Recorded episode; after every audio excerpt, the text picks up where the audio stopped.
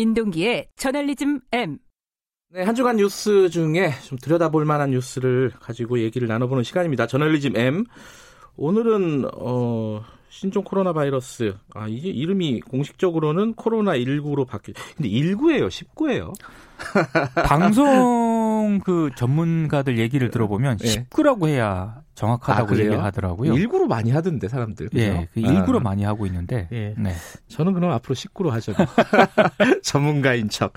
자, 그 이게 명칭 가지고 논란이 지금까지 꽤 있었잖아요. 네. 그 어떤 문제가 좀 있었나요? 그러니까 지금 언론들 같은 경우에는 신종 코로나 바이러스 감염증이라고 이제 쓰는 곳도 있고요. 네. 어, 정부가 이제 코로나 19로 이제 명칭을 바꾸지 않았습니까? 네. 그래서 병행을 하는 곳이 상당히 많습니다. 네. 근데 일부 언론이긴 한데 유독 우한 폐렴을 아직 사용하는 언론이 있습니다. 우한 폐렴은 거의 안 쓰는 것 같은데. 거의 안 쓰지만 일부 예. 언론이 사용을 하는데요. 예. 어제 기준으로 이제 지면 기준으로 했을 때 네. 조선일보가 우한 폐렴을 굉장히 고집을 하고 있습니다. 조선일보만요. 코 어. 코로나 19도 사용하지 않고요. 그 세계 보건기구가 밝힌 공식 명칭인 코비드 19 이것도 사용하지 않고 있는데 네. 대신에 이제 우한 폐렴, 신종 코로나, 우한 코로나 감염증 음. 이런 표현들을 이제 혼용해서 사용을 하고 있더라고요. 근데 한 가지 특이한 건 조선일보도 세계보건기구와 정부가 새로운 명칭을 사용하기로 했다는 걸 보도를 했다는 그런 사실입니다. 네. 근데 여전히 지면이라든가 기사에는 COVID 19이나 코로나 19라는 명칭은 등장하지 않고 있습니다. 네. 아, 우리 PD가 어, 굉장히 상세한 설명을 저한테 보내줬습니다. COVID 19 이게 CO는 코로나라는 뜻이고 VI는 바이러스, 네. D는 질환, 디지즈인가요? 네네. 아, 저 영어 영어가 아직 기억이 나는군요. 19는 2019년도를 의미한다고 합니다. 네. 아, 근데 이게 조선일보가 모르면서 이러지는 않을 거고요. 그죠? 네. 뭐 왜 그러는 걸까요? 근데 이게 좀 연관성이 있는 정황이 있는 게요. 네. 정부가 지난 1월 27일 청와대 출입 기자에게 감염증의 공식 명칭은 신종 코로나 바이러스 감염증이다. 이런 문자 메시지를 보내거든요. 네. 그러니까 이게 2015년 개정된 세계보건기구의 새로운 인간 감염성 질환 명명법에 따른 겁니다. 네. 그러니까 일종의 이제 이걸 권고를 한 거죠. 네. 조선일보가 정부 공고가 바로 다음 날부터 나온 다음 날부터 비판 기사를 냈고요. 네. 1월 29일 사설에는 중국이 아니라 미국, 일본이었으면 청와대가 나섰겠느냐. 음. 중국 앞에만 서면 작아지는 이유가 궁금하다. 이렇게 정부를 비판을 했습니다. 네. 그러니까 조선일보는 이 명칭 변경이 중국 눈치 보기 아니냐 이런 취지의 지금 주장을 하고 있는 겁니다. 음, 근데 지금은 거의 안 쓰는 조선일보만 거의 쓰는 명칭인데 우한 폐렴이라는 게 네. 초창기에는 많이 썼어요, 그죠? 그 민주언론 시민연합이 1월 29일부터 2월 10일까지 우한 폐렴 키워드로 검색된 기사량을 분석을 했거든요. 네. 경향신문하고 한겨레는 1월 29일부터 신종 코로나 바이러스로 명칭을 고쳤고요. 네. 그리고 다른 신문들도 1월 30일부터 2월 3일 사이에는 우한 폐렴이라는 명칭 대신에 신종 코로나 바이러스로 명칭을 수정을 했습니다. 네. 근데 2월 10일까지 조선일보와 한국경제는 우한 폐렴 명칭을 고수를 하거나 아니면 신종 코로나 바이러스 명칭과 혼용해서 사용을 하고 있는데요. 네. 사실 그 이 조선일보 같은 경우에는 우한 폐렴, 우한 코로나 감염증, 신종 코로나 이런 명칭을 어제 오늘 계속 쓰고 있습니다. 특히 음. 우한 폐렴이라는 명칭을 굉장히 빈도가 많이 쓰고 있는데요. 네. 간단하게 이제 포털에서 우한 폐렴이라고 기사 검색을 해보시면 굉장히 많이 검색되는 매체가 있는데 바로 조선일보입니다. 근데 이제 그 WHO 세계보건기구에서 뭐 공식적인 이름을 우한 폐렴 이렇게 가지 않고 코비드 19뭐 이런 식으로 가는 이유가 있잖아요, 그죠? 그러니까 지역이나 사람 이름에 병명을 붙이는 게 해당 지역이라든가 특정 집단에게 불쾌감을 줄 수 있다. 혐오감을 줄 수 있다. 이런 이유 때문에 네. 신중해라는 게 이제 세계- 세계보건기구 가이드라인인데요.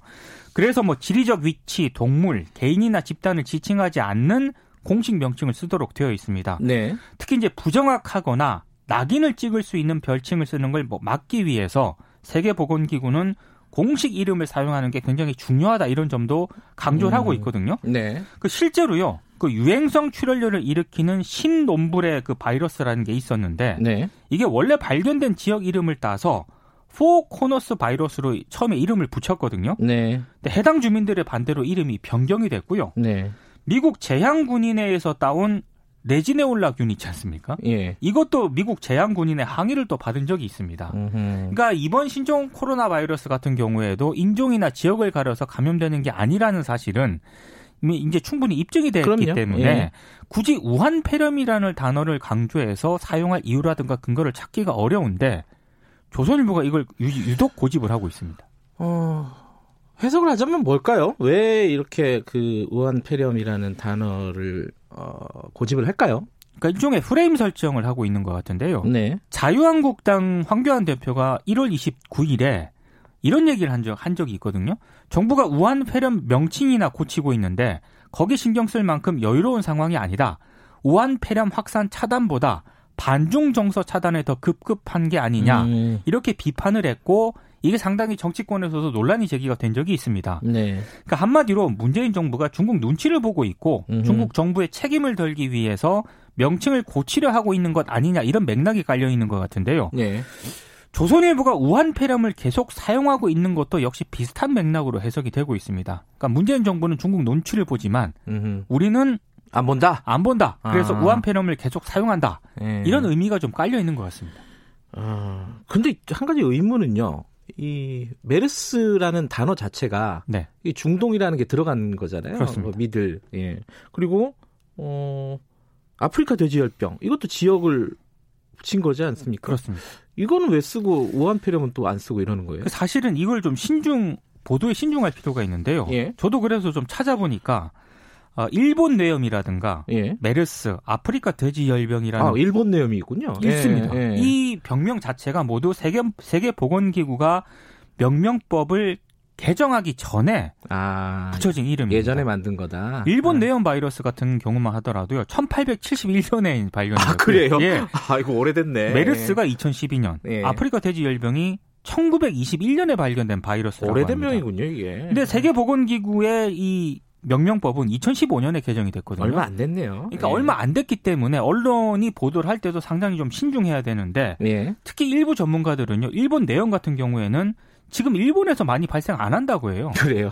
근데 이제 아하. 보도를 그렇게 하면은 아 여전히 일본에서만 주로 관찰이 된다 이렇게 생각하기 쉬운 거 아니겠습니까? 일본에서 전염된 건가? 이렇게 생각하잖아요, 보통. 그렇습니다. 예. 그래서 이제 지역에다가 지역이나 국가에다가 이게 병명을 붙이는 거를 좀 어, 신중하게 판단해야 되는데 아, 그게 잘못된 정보를 줄 수도 있다, 이거네요. 그렇습니다. 그죠? 근데 조선일보가 이런 부분을 좀 간과를 하는 것 같고요. 음. 네. 재밌는 거는 네. 제가 오늘 신문을 보다가 조선일보 독자권익보호위원회 2월 정례회의 내용이 또 조선일보 지면에 실렸더라고요. 아, 이런 것도 읽으세요? 아 근데 이게 너무 그 특이해서 예. 그, 그 위원들이 뭐라고 지적을 하냐면은 조선일보가 정부를 비판하는 건 좋은데 네. 정부가 이 신종 코로나 19와 관련해서 네. 왜 오락하는지 원인을 따져야 하는데 조선일보는 정부는 무조건 아마추어고 무능력하다는 얘기, 얘기만 하고 있다.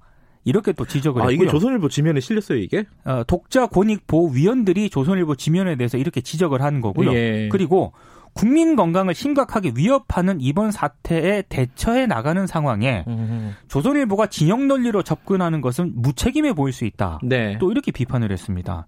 그러니까 이 위원들의 지적을 조선일보 기자들이 좀 곰곰이 생각을 해보는 게 어떨까 싶습니다.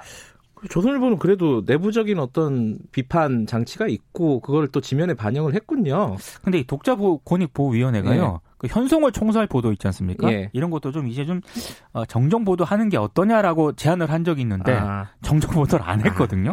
시스템은 있는데 또 받아들여지질 않는 수용 여부는 또 별개인 것 같습니다. 네. 자, 뉴스 브리핑 전해일즘 M 고발 뉴스 민동기 기자였습니다. 고맙습니다. 고맙습니다. 김경래 최강 시사 듣고 계신 지금 시각은 7시 39분 향해 가고 있습니다.